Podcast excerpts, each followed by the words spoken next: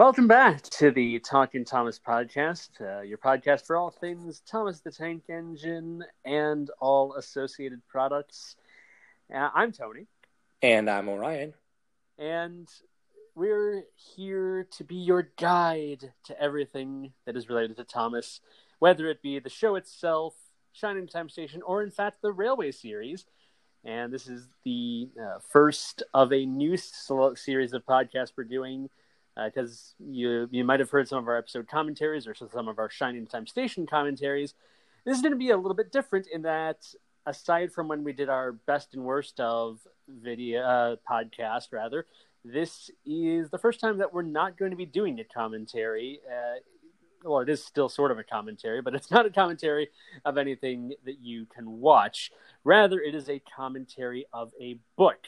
Uh, to celebrate the 75th anniversary of the first publishing of it, and I realize that we're a good couple of weeks behind, but I would consider the entire year to be the 75th anniversary of the series. We're going to be discussing The Three Railway Engines, the book that started it all. Absolutely. Um, and uh, so if you have your, uh, you know, this will certainly help if you have a copy of the three railway engines for or, sure um, if you uh, have one of the complete collection editions that yeah. would be awesome to follow along um, but we won't be going line for line we'll no. uh, just kind of be discussing our general feelings on each story throughout the book right. Um, and uh, and maybe a bit of uh, overview of the history of the book um, oh for sure in a certain way um, but yeah so this is this will be something different for us but it will. Uh, of course, this is this is where it all started, and uh, we're going to enjoy it. It's going to be a lot of fun. I, I've been looking foreword because uh, we started discussing this idea quite a while ago that we'd be doing railway series book reviews, and so I'm really excited now that we're here doing it. So now, depending on which version of Three Railway Engines you have, uh, Three, uh, Three Railway Engines is known for being the only book that doesn't have a forward, unless you live in Japan because for some reason, when it was printed in Japan, the Reverend did write a foreword to it, which I found interesting.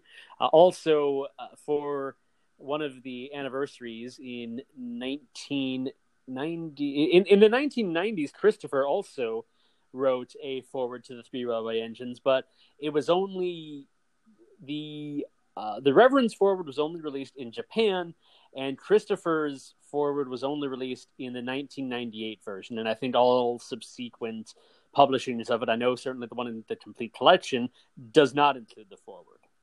Right, absolutely. So um, let's just start. Uh, Tony, what was your introduction to the Railway series in particular? Of course, um, I would say probably you know 99% of the current Thomas fandom did not start out reading the Railway series, um, especially Americans. It was not introduced to America until after the TV series.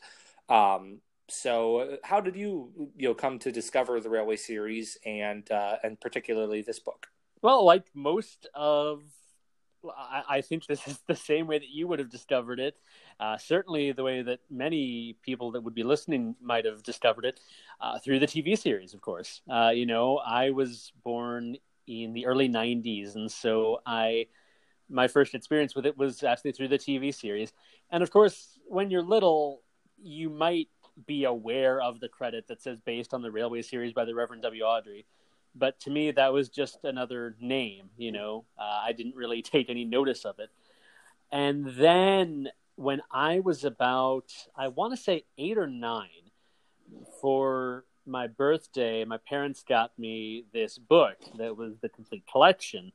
And I, you know, I didn't think it was going to be any different than the TV series. And as I started reading it, I started noticing that it was pretty much the same as several of the TV episodes, uh, but there were other stories that weren't on TV, and uh, that some of the stories were worded differently, or you know, in, were entirely different. In fact, in some cases, so that was my introduction to the Railway Series. Of course, I didn't realize that it was the Railway Series until a few years later, uh, and when I started getting online, and then you know I looked up certain stories, and oh, this was a Railway Series only story, and I was like, oh, so this is the Railway Series. Uh, and of course, the complete collection is only, uh, it's a bit of a misnomer because it's only uh, the complete Reverend W. Awdry series. It's not all of the Railway series. It would be a fair few years until I got Christopher's series. But uh, the complete collection was my introduction to, of course, the book version of Three Railway Engines. Uh, what what was yours, Orion?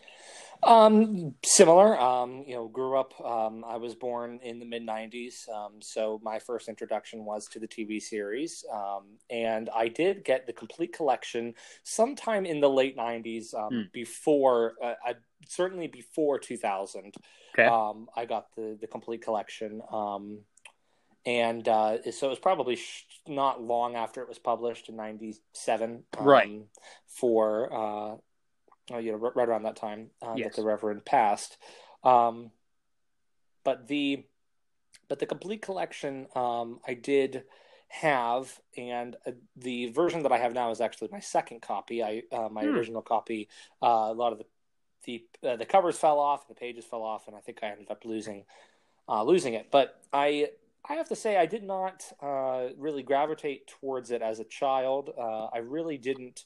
Um, I, I, remember flipping through it every once in a while and looking at the illustrations mostly, um, right. and thinking that the later illustrations um, by Peter and Gunvor Edwards were odd. Um, mm-hmm. And uh, but I, I can't say that I ever really actually sat down and read the stories really um, until I, uh, you know, probably around the time I was 11 or 12, I pulled it out again um, because I started getting into the Thomas fan community with SIF and right. Um, and then uh, and then later my own forum, Tidmouth forums. Um, that I really started um, looking at the Railway series and, and really enjoying it in great detail and reading more about the history of the Railway series. Um, and then, you know, and, and since then, obviously, I've read I've read all the books and listened uh, to the audio books of the Christopher books, most of them.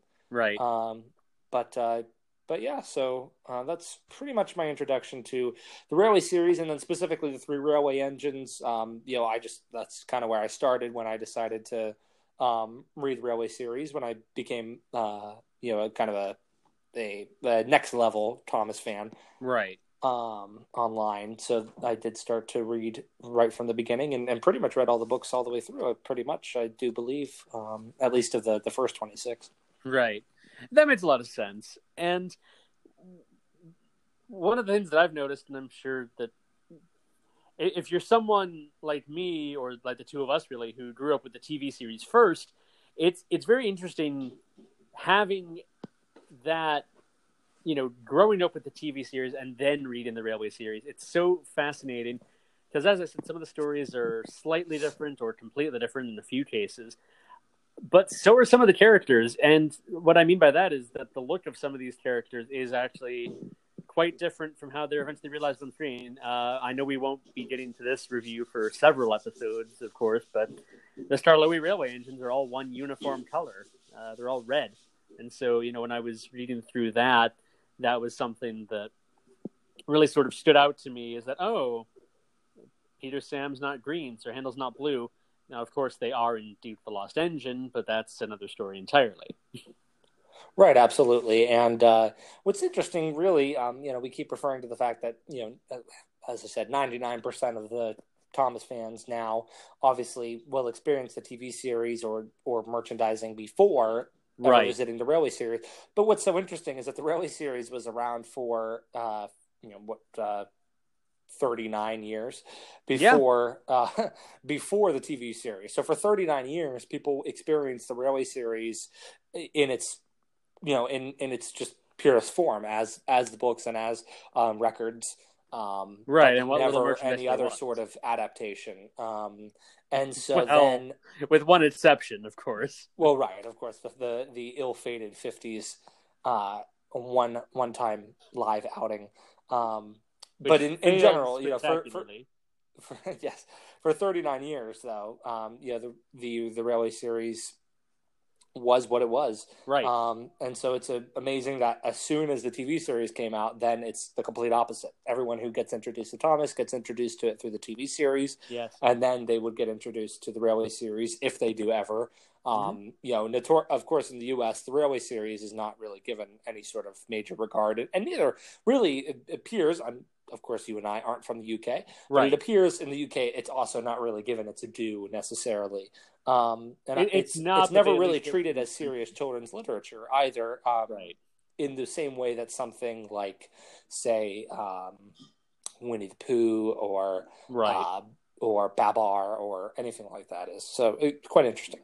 The the only exception I can think of is that at least the Railway series does get, if not a full reprint, then at least the first twenty six books did a reprint every ten or so years. Uh, whereas in in the U.S.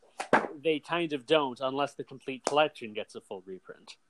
Right. Yeah, and then of course in the early 2000s we got the uh, the just horrid Random House editions of the Railway series with the zoomed in photos or you know uh, illustrations, I should say, and uh, um, you know, and good to have the original stories out there. I'm not complaining about Totally. that, but but the fact that they were uh, you know just completely mutilated um, was a was a real shame. Uh, but but yeah, absolutely, it's great that in the in the UK you can still buy the original you know size you know small books for small Yes. hands. That was the whole idea behind uh, the original publisher in doing that. Um, but those uh, you can still buy those original editions, so that that's a nice thing. Exactly. It is. So, I, I guess now that we've sort of talked about our introduction to the stories themselves, let's get into, well, the stories. And of course, we start off with Edward's Day Out, which was first. It, it's funny that, you know, 1940, that uh, 1945 is, of course, the publishing of Three Railway Engines. But the story has its genesis in 1942, back when Christopher was three years old and was ill in bed, and Wilbert, or the Reverend, was trying to come up with a story to uh, console a sick child. Right. Yeah. Absolutely. And um, you know, and it's it has the interesting thing in in the evolution of the railway series, of course, and, and this will become uh, you know something that I'm sure we'll touch on, and, and it's noticeable if if you read the railway series from beginning to end, is that the the storytelling style, of course, changes. Um, and specifically, even with the, you know, the very beginning of Edward's Day Out starts with the words "Once upon a time." So this is Mhm. already um, a more fairy tale esque, um, you know, Cinderella esque story um, versus the later stories, which are um, more interpersonal stories, really. Yes. Um, with engines basically but this is this is definitely more of a story a storyteller a, a fairy tale type story Yes. um, and that's what that's what makes these earlier railway series stories interesting um, and also throughout the story too there's a lot more um, and especially in the, the earlier ones there's a lot more um, repetitive phrases and repetition and um, and onomatopoeia so a lot of um, a lot of peep peep peeps and uh, and a lot of the Trickety trucks truck, trickety truck.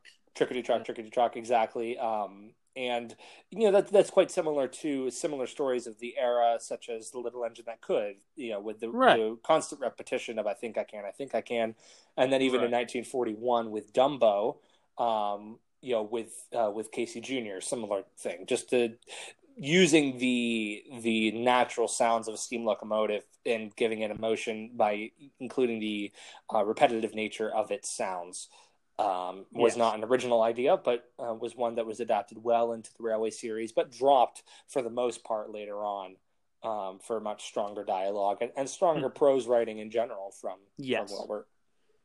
Now, of course, we have to bear in mind that these original, at least the first three stories, were never originally meant to even be published. They were uh, very simple bedtime stories that a father was telling his child. And really, it wasn't until Margaret Awdry convinced uh, the Reverend to that they should be published that he even thought about publishing them. He was actually very resistant to at the beginning. Right, of course, yeah, absolutely, and uh, and of course we have to touch on the fact that the original book um, did have illustrations by William Middleton. Yes. um, not uh, not the redone illustrations that, that all of us would, would know today um, by C. Reginald Dalby, who Right. illustrated the next several books in the series. Um, William Middleton's illustrations were not up to snuff for uh, no. the Reverend, and neither were C. Reginald Dalby's later. Um, but uh, but yeah, so but of course, the version that we're looking at now um, has the C. Reginald Dalby illustrations, and right from the start, um, something that a lot of the original readers of the Railway series and commentators on the Railway series have, have constantly stated is that what made the Railway series stand out so much was that it was the the illustrations were so colorful, and They not were. just that they were so colorful, but that they took up a full, you know, not a full eight by eleven page, but a full page in that small format, but still, Yes. a full a full page illustration was was rare at that time, and especially in color for children uh, right after the war. So this Right. was you know definitely um, it was a huge selling point of the Railway series, and it really makes it stand out of from other children's stories of the era. But right from the get go, um, these illustrations. Uh, you know, specifically these Reginald Dalby re-illustrations are Hmm. just so um, bright and vivid, and, and really evoke uh, a sort of British countryside um, that did exist at one time um, and eventually ceased to exist, really. But Right. um, but it certainly evokes that world. It does, and I, I, I definitely agree with at least Dalby's illustrations evoking that. There's really not much to say about Middleton's illustrations aside from that they weren't that great. I mean, some of them are okay, but they looked they were very out of proportion. The faces are all very clearly, uh, you know, someone took well, Middleton took a, a a small coin and you know traced it to make the faces it's it's just I, i'm sure that there's a group of older people who may have actually grown up with this book that still have some nostalgia for those uh, for those images but we the Dalby illustrations look more akin to uh, at that point in time the Reverend's ideal of what Sodor should look like. Of course, at this time Sodor wasn't didn't exist. This was just a railway that could be anywhere. So Right, absolutely, and and actually, of course, um, as we know, he originally did not intend for them specifically to be on the same railway. right, Um, at least, at least the stories of um, you know, Edward's Day Out and Edward and Gordon, those um, on the same railway, of course, because of Right. the same engines. But Henry, uh, the sad story of Henry, not specifically on the same railway. right, Um, so you know, quite interesting. And then his publisher encouraged him to bring them all back together at the end. And then, of course, we got the template really for all Railway series books to come with four stories, with the exception of one book later on. Um, Right. But the f- four stories. Um, and in some cases, the stories tying together. In some cases, not.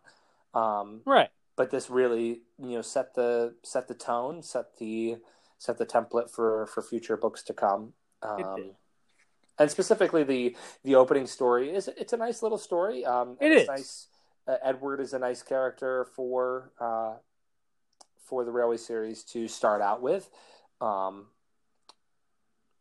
and if this had only if this had been the only book um, or if he had never introduced Thomas the Tank Engine, I'm not sure that the that the series would have gone on.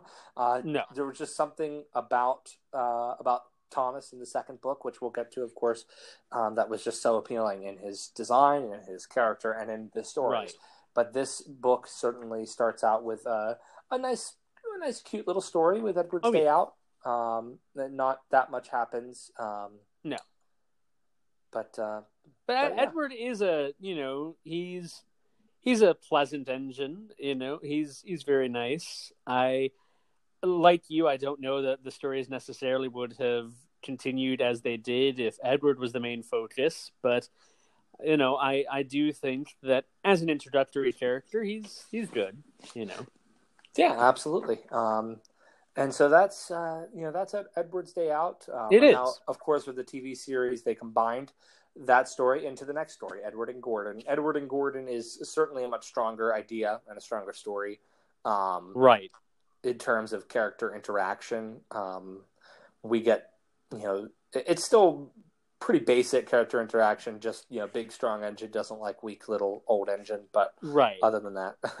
Well, I, I, I would imagine that apart from you know his weekly sermon, that these stories were the Reverend's first uh, atta- attempt at writing. I would think.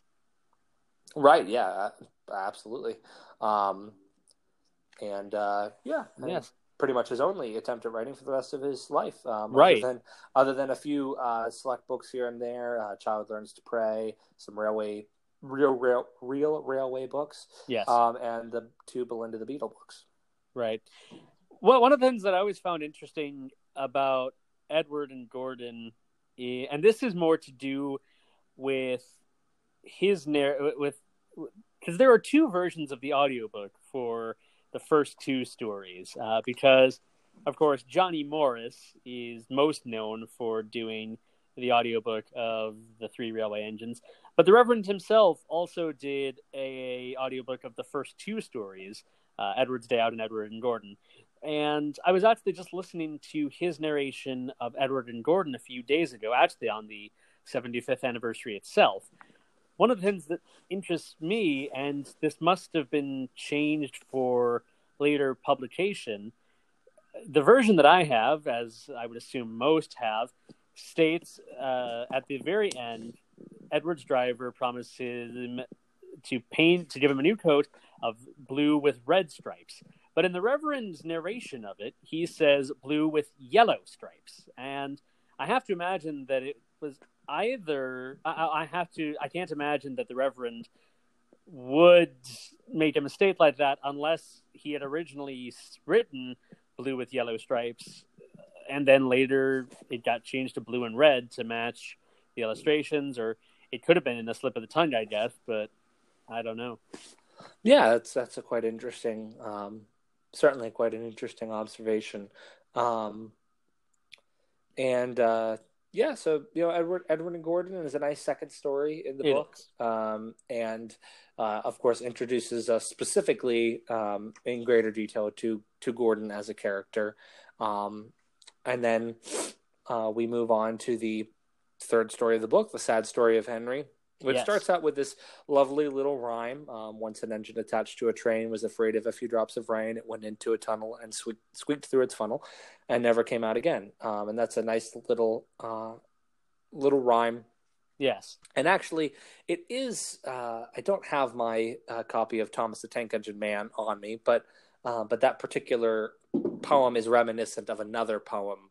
Um, from a, a similar you know collection of stories. I think from the actually from the Victorian era, uh, probably. But uh, and I would encourage anyone who's listening to this to seek out a copy of the Thomas the Tank Engine Man. I know it can be a little bit hard to find, um, but it, it's it's just a gold mine of great information, great pictures, um, and particularly on the process by which the Reverend developed Sodor and with George Awdry and also on just the, the general publication history of the Railway series, which isn't super well known. So, right.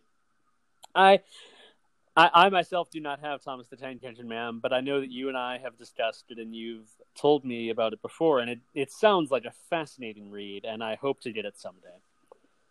But, I, uh, but yes, I, Sad Story of Henry is great. I I really enjoy Sad Story of Henry, uh, and it I've, I liked Henry as a character. I'm sure I've mentioned before. I liked Henry as a character, and the poem's great.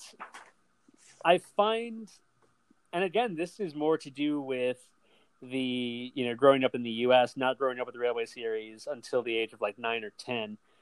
The ending, of course, is different than the ending that I'm used to, which you know we will leave you there for always and always, and then I think Henry deserved his punishment of course, in the U.S., in the TV series, it ends differently, with the narrator asking the audience how long they think Henry will be shut up in the tunnel for.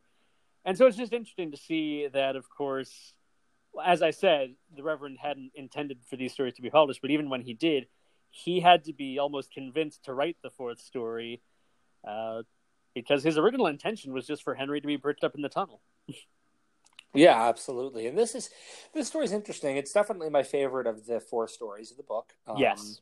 And it's interesting in that it introduces a couple different elements. Specifically, um, the obvious one is that it introduces Henry, um, and that it also introduces uh, the Fat Director, um, who would later become the Fat Controller, Sir Topham Hatt, of course.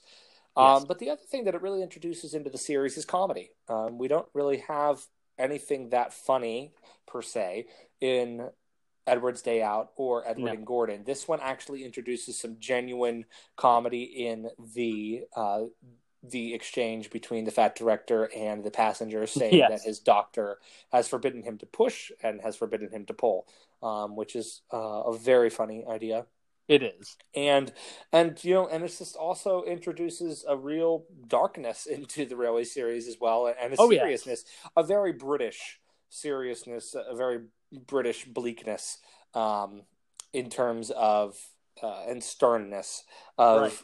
henry just being boarded up uh, or bricked up into the tunnel for always and always as Yes. they say Yeah, it it it is. It's well, these are all very British stories, of course. I mean, obviously they were written by an English clergyman, but they're very British stories, especially this one.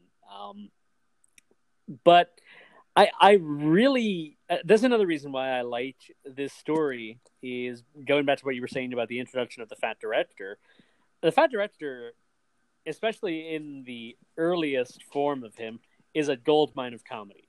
Uh, I he because of course the Reverend modeled the Fat Director off of you know bumbling officials, uh, someone who is in a position of power and obviously knows what they're doing to an extent, but is also very bumbling and gets ahead of themselves very easily and uh, such as that. Uh, it's it's really a commentary on bureaucracy. So yeah Which I- absolutely I, I found I, I find at least this earliest form, and that's not to say that the later form isn't. Uh, I I do find that the later fat controllers, um, because of course it's not the same, even though it's never stated within the books, it's not the same fat controller throughout the entire series. I do find that later fat controllers are slightly more serious than this first iteration, but they still have all of the fat directors and controllers have their moments. Right, absolutely. Um, and then, of course, our next, um, you know, uh, uh, to touch again on uh, the end of the the sad story of Henry. What's interesting too is that uh, they, in the book, he states that they cut a new tunnel, but the illustrations show uh, two tunnels right from the start, and really the illustration showing two tunnels right from the start is more realistic. The idea that they would have completely blasted through the uh, the hill and built a completely new tunnel is absurd. Um, It, it is. so, and that's you know, so the fact that that they included the illustration of the two bores, uh, Right. the tunnel makes way more sense. Um, but uh, but does. then we you move on to our next story: Edward Gordon and Henry. Yes. And it's interesting. Right from the first line, we changed the entire scope of the Railway series. Yes. The other, you know, the sad story of Henry. There's no mention of Edward or Gordon from the previous stories, or any information really pertaining to the previous two stories. Which and was then- deliberate because, as we said earlier, these weren't necessarily going to be on the same railway. Right, absolutely. And then, of course, with this, right from the get go, the first sentence Edward and Gordon often went through the tunnel where Henry was shut up. So, Right. right from the get go, we establish, oh, these three characters, they're on the same railway. Um, Right. so that's a great, it's a great way to uh, to really bring these stories together, and and Mm-hmm. right from there we establish, oh, the railway series, these are all going to be set in the same, you know, on the same railway in England originally, Right. Um, which then- was the point, of course, was Yeah. uh, you know that the uh, the publisher. Uh, the the publishers would release the book under the condition that there was a fourth story that brought Edward Gordon and Henry together, and of course brought Henry out of his predicament in the tunnel. Right, absolutely. Um, and I suppose that we should touch on the fact that, um, of course, um, as it's well known, that the vast majority of the Railway series stories written by uh, the Reverend specifically, and I believe a lot of the Christopher stories, were based on real life incidents, Yes, Um, very much so. and or at least inspired by experiences. So Right. specifically, um, you know, Edward's Day Out. Not really anything happens, so very No. little. So that can't really be based on a true story. But No. um, but Edward and Gordon, of course, is was inspired by uh, when uh, the Reverend W. Awdry was growing up in uh, near Box Tunnel. Yes. Um, and at the hill there, he would, when he was growing up in Wiltshire, he would hear the, uh, you know, the the banking engine uh, helping up the helping the other engine up the hill with heavy freight trains. So Right. qu- quite interesting um, that he used that to inspire Edward and Gordon, and then of course uh, the sad story of Henry. I don't, I'm not entirely sure uh, what basis that has, but Yeah, I I'm not a hundred percent sure that it's based on any one incident, but you know, uh, from my understanding, because I have I one of, of alongside the Thomas the Tank Engine Man, the other book that I hope to get someday, although it's even more unlikely, is Island of Sodor: Its People, Places, and History. Um, it's people, it's history, it's railways, right? that one too. um, that as well. Uh, but no, uh, I, ho- I hope to get that book someday. Well, I do have Sodor reading between the lines, which was basically Christopher Awdry's much shorter um, addition to that. And while it does focus more on his own stories, naturally, uh, there is quite a bit of focus on his father's as well. According to, I don't have it right in front of me, but from my recollection, it's based on during the war because these stories were written during this originally during the Second World War. There are accounts of you know if a train failed and it happened to be left in a tunnel, its crew were likely to just leave it there because you know there's a war on. They don't have time to necessarily get the train running again, so they just kind of had to leave it there. Right, absolutely, and uh, you know specifically with Edward Gordon and Henry, uh, the burst safety valve incident that Gordon has uh, in this particular story, I believe that was inspired by actual um, burst safety valves that were that were occurring on engines at the time, Yes. and and then of course specifically on that on on those uh, types of locomotives as well. to, to a much lesser to, to, a much less fatal degree yes Obviously, yes. right uh, yes no and, and that is really the inspiration for those four stories um, and it, and it, I, I think it's very interesting that right from the start with the exception of maybe the first story how three out of these four stories are based on actual incidents one of one from uh, the Reverend's childhood, and two that were just regularly occurring railway incidents uh, for their time. And it, it's a trope that would continue throughout the rest of the series, with a few minor exceptions. Almost every story was based on some incident, and uh, I'll have to for future episodes. I'll have to reread, uh, reading between the lines, so that we can get a better idea of what some of these incidents were based on. With, with some, it's going to be fairly obvious, but there are some stories where they're more obscure, and so I think it'd be good to have that information. So I'll I'll work on that, of course, for future releases. But Yeah, absolutely, and and then of course, um, you know, later, uh, you know, later we can we can kind of retcon uh, the the timeline of the series, of course. Um, it, it does retcon itself at times, doesn't it? absolutely, um, you know, and of course with new information with with uh, the island of Sodor, its people, its history, its railways, with additional super in depth research from um, many people in the fandom, we have uh, kind of pieced together a, a chronology. Um, Right. Uh, throughout the Railway series. Um, but of course, these original stories were not written with that intent whatsoever. No. Um, but it's fun to look back on these ones here in a more general light as opposed to a more specific light um, with the Yes. scrutiny of our um, modern day, uh, you know, Sodor research. Uh, but it is it's it, these are nice stories to read. Um, they are. great literature they are not but uh but, but an inspiration for uh you know probably the you know the main constant in my life for for many many years so Oh, very Um, much so. and for Yeah. obviously uh you know thousands of fans around thousands of of us type you know the type of fans that we are and the millions of other you know children of course um over the years and, Right. and many uh subsequent generations after this was originally published in 1945 so it it is fascinating.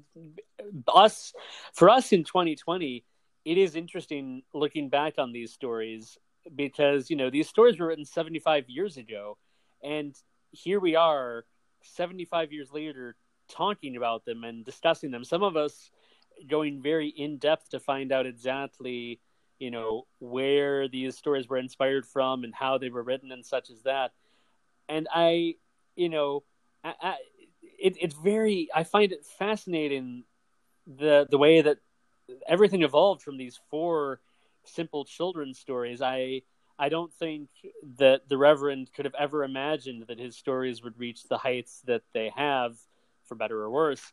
Uh, you know, I it's just it's it's almost unbelievable when you think of the fact that this all started with a concerned father telling his sick child stories about trains with faces. Um, I I just I I just think it's incredible, uh, and yeah, it, it's. I'm sure these stories or some form of them will be continued to uh, be loved for generations to come. I certainly hope so. Um, and then, of course, at the end of the uh, of Edward Gordon and Henry, uh, Henry is painted blue, um, yes. and this caused some issues later on, um, which we'll certainly touch on in uh, in, in, later episodes uh, discussing uh, future Railway series books. Yes, but um, but yeah, that was the three Railway engines. Great introduction yeah. to the Railway series. Uh, great introduction to these three characters. Definitely, and actually four characters if you include Sir Topham Hatt. Right. So, um, but yeah, it's a great start to the series. I, I agree. It is a great start to the series. Uh, of course, uh, the three railway engines has been is is probably of the series probably the the version that the, the book that has the most narrations of it uh, because of course there's uh, the reverend's narration of the first two stories johnny morris who did the first several books uh, did a full audiobook of these stories. Uh, and then Michael Angelis re uh, re-narrated them. Uh, of course, Ringo did a narration of the TV version, and and then fans from all over the world have done narrations of these stories. I, I know that a few were recently done for the 75th anniversary, and I've listened to some of them, and they've been they've been good. So uh, it's it's interesting to see how far these stories have come. Uh, but yes, this was a this was a good book, and it's a great start to a fantastic series. Uh, and I, I, I don't know where we'd be today if we didn't have these stories. It would be our lives certainly would be very different if if these stories had never existed. Because if these stories hadn't existed, Thomas the Tank Engine itself wouldn't exist. Very true. So, getting philosophical there for a moment. Um, but either way, uh, we hope that you've enjoyed our look at the three railway engines. It is likely that we'll be doing this for the other railway series books. Uh, so, but we wanted to make sure to do this while it was still within the year of the 75th anniversary. Um, so yes, and of course this will be in addition to our other commentaries, you know, our TV series commentaries and our Shining Time commentaries, and there'll be other things that we do with this podcast as well. Uh, but I'm very excited that we got to do a um, a discussion on on definitely this book, and there will be future books to come as well. So, uh, with that in mind, uh, just going to sign off here. Thank you very much for listening. And you can find us uh, really just about anywhere now. Uh, you can find us on Twitter at Talking Thomas One, uh, Facebook.com slash Talking Thomas Pod. Uh, and of course, you can find us on Google Podcasts, Apple Podcasts, Spotify, and our home of Anchor. So, and thanks a bunch for listening. happy 75th anniversary to the Railway Series and we'll catch you next time. Thanks for listening.